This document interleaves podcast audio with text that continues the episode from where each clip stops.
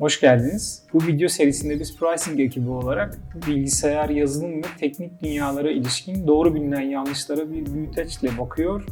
E, güncel olay ve haberleri e, bir miktar irdeliyoruz. Merhaba Kaan ve Ahmet. Merhaba abi. Merhaba abi. Nasılsınız bugün? Abi vallahi vizeleri atlattık, rahatladık biraz. Güzel, keyifler yerinde görünüyor. Aynen işte Steam hesabımızda hangi oyunu alsak, hangi alemleri aksak diye düşünüyoruz.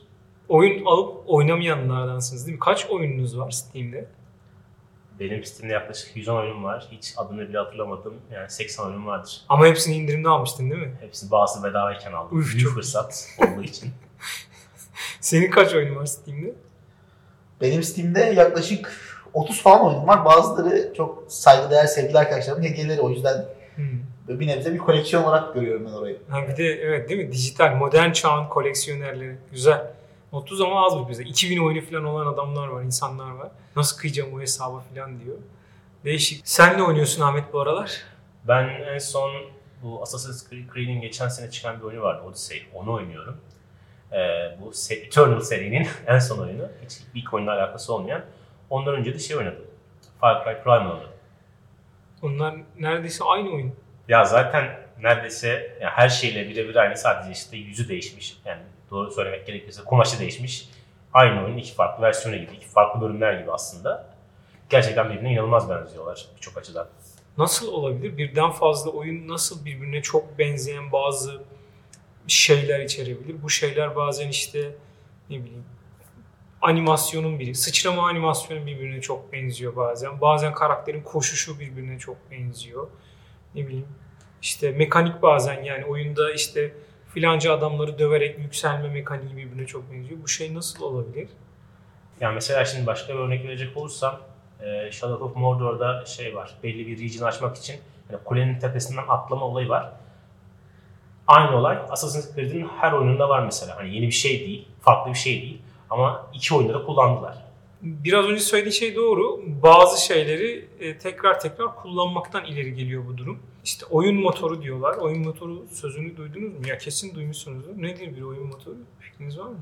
Yani oyun motorunun ne olduğuna dair fikrim yok ama Bir şey canlanıyor kafamda değil Evet. mi? Ya sanki böyle oyun motoru şey gibi hani bir iskelet böyle yeni oyunlarda sürekli onun üstüne böyle yeniden geçirilen böyle bir kılıf gibi Evet. falan diye düşünüyorum açıkçası. Sanki oyunların birbirine çok benzemesi de hani o aynı iskelet üzerine farklı oyun e, temaları, farklı böyle görseller falan inşa ediyorlar. Aynı oyunu biz böyle onlarca kere oynuyormuşuz gibi hissediyoruz oynarken. Evet. Dediğin doğru. Aslında birazcık şöyle bir şeyden bahsetmek lazım. Yani bir oyunun bir oyun hangi parçalardan oluşuyor? Belki oraları konuşmak lazım. Dediğin gibi oyunun bir iskeleti var. O iskeletin bazı kısımları işte demin söylediğin sıçrama animasyonu. Bazısı işte rütbelerin artarak yani falanca şekilde botları döversen, botları yenersen filanca şekilde yükselirsin gibi oyunun böyle level mekaniği, e, kimi zaman animasyonları, kimi zaman sinematikleri, kimi zaman bir nesneyle nasıl ilet- etkileşime geçtiğin işte mesela Half-Life 2'de klasik bir sahne var. Combine askeri yerden bir kola kutusunu almanı ister elinde copla. Almayınca copla seni taciz eder falan. Kola kutusunu yerden alırsın. O, o dönemde mesela o döneme kadar çok yapılmamış bir şeydi. Yani e, çevreyle etkileşime çok geçmiyordun. Bugün çok sıradan bir şey çevreyle etkileşime geçmek. Ta en uçlarda işte en yeni çıkan oyunların hepsinde neredeyse çevreyle etkileşime geçmenin bir yolu var. E, GTA 5'te falan çevreyle çok fazla nesneyle etkileşime geçebiliyorsun. Dolayısıyla bir oyun aslında böyle bunun gibi parçalardan oluşuyor. Oyun motoru e, kabaca bu dediğimiz parçaların hepsini birden içeriyor. Geçmişine gidersek ta oyun motoru gibi bir şeylerin e, karşımıza ilk çıktığı yerler e, oyunların ataları böyle 1983, 85, 88'deki oyunlarda örneğin Pong oyunu var. Pong oyununu hatırlarsınız böyle ilk oyun. E, bir taraf iki tane raket var. Arada da bir tane gidip gelen top var. Başka bir şey yok bu kadarcık. Pong oyununun farklı texture'lar giydirilmiş halini yapmak için bir o zaman o dönem bunlara construction kit deniyordu. Yeniden inşa, yani inşa kiti gibi bir şey deniyordu. Yapım kiti. Yani kendi Pong'unuzu yapabileceğiniz küçük kodları paylaşmıştı yapımcısı. Sonuçta en altta yatan oyun Pong. Yani top sahanın dışına çıkarsa yani diğer tarafın, sahanın diğer tarafındaki oyuncunun sayı aldığı belirli bir süre içinde de en çok sayıyı alan insanın kazandığı bir oyun. Ama işte raketi farklı giydirirsin, top yerine golf topu fırlatırsın, ne bileyim uzay gemisi fırlatırsın filan.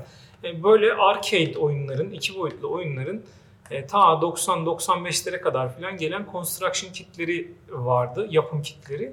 Bunlara kabaca oyun motoru falan diyorduk. Oyun motoru sözcüğünün ortaya çıkışı da aslında first person shooter'ların ortaya çıkışıyla oldu.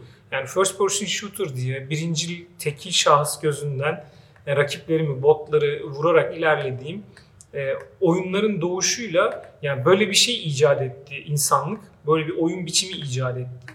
E, böyle üç boyutlu çizimlerin, bilgisayarların biraz daha üç boyutlu şeyler çizebilmesine olanak sağladığı noktada. Ondan sonra biraz şey oldu. Bu yeni şeyi farklı senaryolarda deneyebilir hale geldik aslında. Yani üç boyutlu motor, elimizde rakiplerimi vurarak ilerlediğim bir mekanik var. Buna farklı e, giysiler giydiriyorum. Demin giysiz de dedim. Hakikaten doğru sözcük. Giysiler giydiriyorum.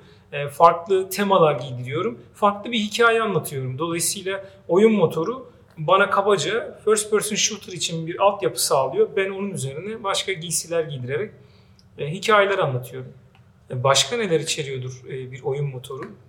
Ya sanırım bir de bu oyundaki nesnelerin hareketine dair bir mesele var. Fizik motoru mesela o da dahil olabilir içinde öyle düşünüyorum yani. Hı hı. Abi şey olabilir ya hani yapay zeka belki dahil olabilir. Doğru. ikisi de doğru. Fizik motoru biraz önce söylediğim nesnelerle dış dünya ile etkileşime geçtiğin şey. Yani bir oyuncu duvara doğru yürürse duvardan öteye geçememeli kuralı oyun motorlarının en altında yazar. Yani en altta böyle bir şey var. Dolayısıyla fizik motoru nesnelerin birbiriyle olan etkileşimlerinin kurallarını belirleyen bir kod parçası aslında. Artık fizik motorları epeyce geliştiler. Ee, bazı halen e, şikayet edilen noktalar var. İşte GTA 5'te motosikletle falanca rampadan uçtum. Sonsuza kadar uçabiliyorum falan gibi. Böyle yani çok karmaşık sistemlerde öyle bug'lar olabiliyor ama bugün fizik motorları e, çok karmaşık sistemler ve oyun motoru diye andığımız o setin içerisinde geliyor. Yapay zeka da öyle. NPC dediğimiz yani non-player character, e, gerçekte bir insan tarafından yönlendirilmeyen oyun içi botların nasıl hareket edecekleri e, bir yapay zeka modülünün içerisinde oyun motoruna dahil bir şekilde geliyor. First person shooter'ların oyun motorlarının çıkışında e, Quake oyun motoru vardı. Çok yaygındı. Sonra Quake'in birinci rakibi Unreal Tournament diye başka bir oyundu. Unreal Tournament e, bir motor olarak yayınlandıktan sonra aldı yürüdü. Bugün hala bir sürü oyunda kullanılıyor. Unreal Engine ismi.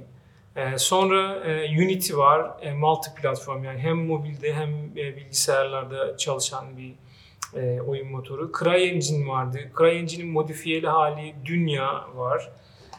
Böyle bir sürü bir sürü. Source var, Valve'in işte Half-Life'da kullandığı oyun motoru. Böyle bir sürü bir sürü oyun motoru var piyasada. Mobil için bir ton var.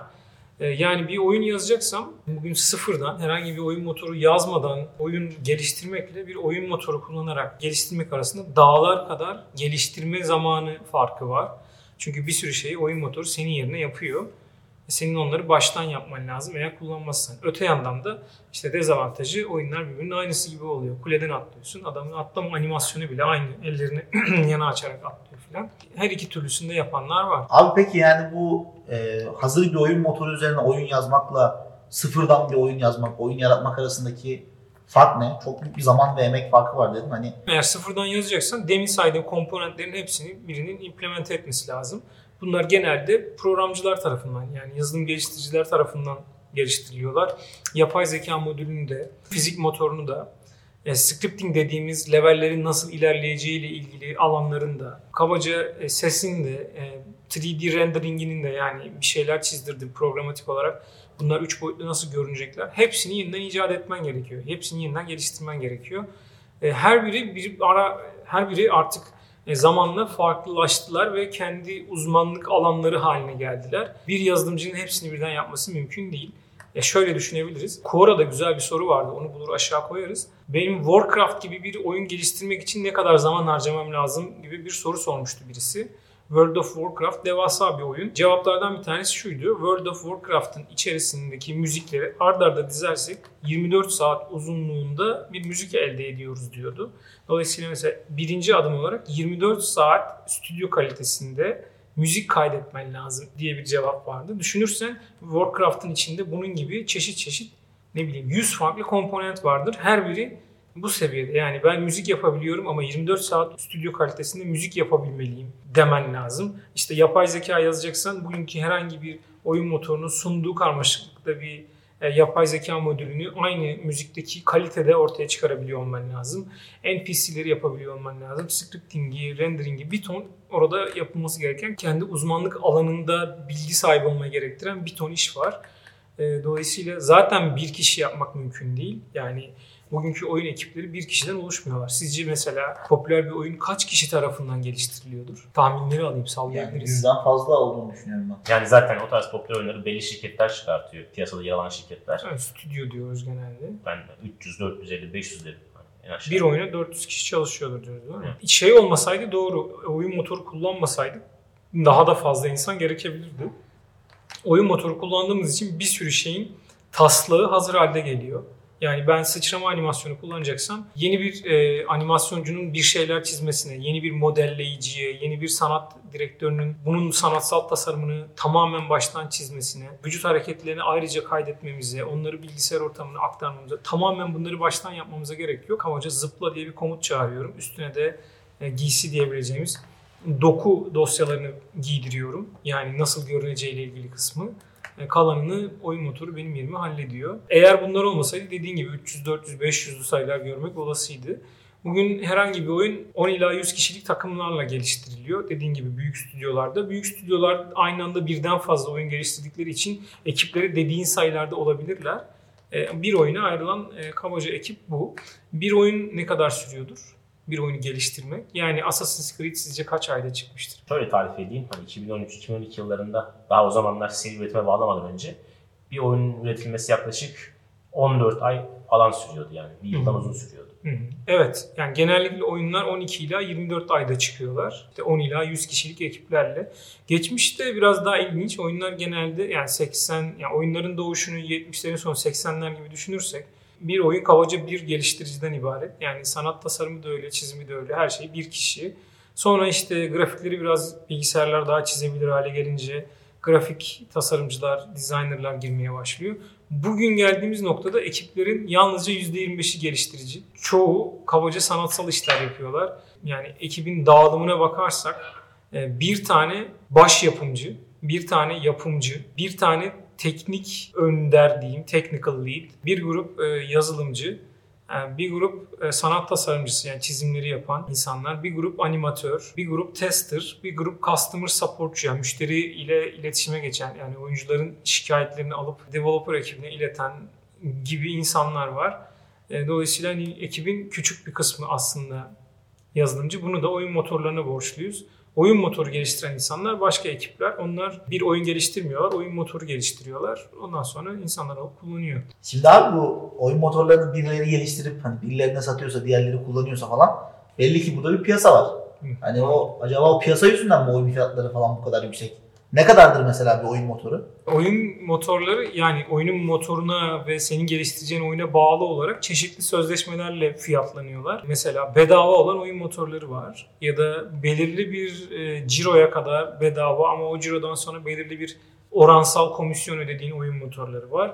Ya da baştan zaten yekünlü bir iş yapacaksan yani Ubisoft bir şey geliştirecekse dünya oyun motorunu kullanacaksa eğer kendinin değilse belirli bir paralar ödediği işte 10 bin ila milyon plus dolarlar ödediği oyun motoru çeşitleri var. Bunlar senin müşterisi olduğun oyun motoru firmasının ve senin yapacağın cironun çapına göre belirlenen fiyatlar. Oyunlar bu yüzden mi pahalı? Tartışılır. Örneğin 1 milyon dolar oyun motoruna peşin bedel ödediysek bu oyundan 1 milyon kopya satma ihtimalimiz varsa ki böyle oyunlar epeyce var. Oyun başına maliyeti 1 dolar olarak düşüyor bölersek. E, ama bunun içinde daha bir sürü demin saydığım insanların maaşları, şirketin kar marjı beklentisi, şirketin başka masrafları, e, bir dünya şey daha var. AAA türünden oyunlar genellikle 60 dolar civarında. Buradan da düşmez. Bu bir de psikolojik olarak da bir şey. Yani insanların bir oyunu ödeyebilecekleri en üst paralar bunlar. Türkiye'de oyunlar pahalı. Birkaç nedeni var. Bir TL'nin dolar karşısındaki değeri nedeniyle yani 60 doları zaten çevirince işte bugün 5,5 dersek 330 lira yapıyor. Artı vergiler gelecek. Şirketlerin giderleri vesaire yani Türkiye'deki dağıtımcının da e, giderleri var. Bir de Türkiye'de tekel olma durumu var.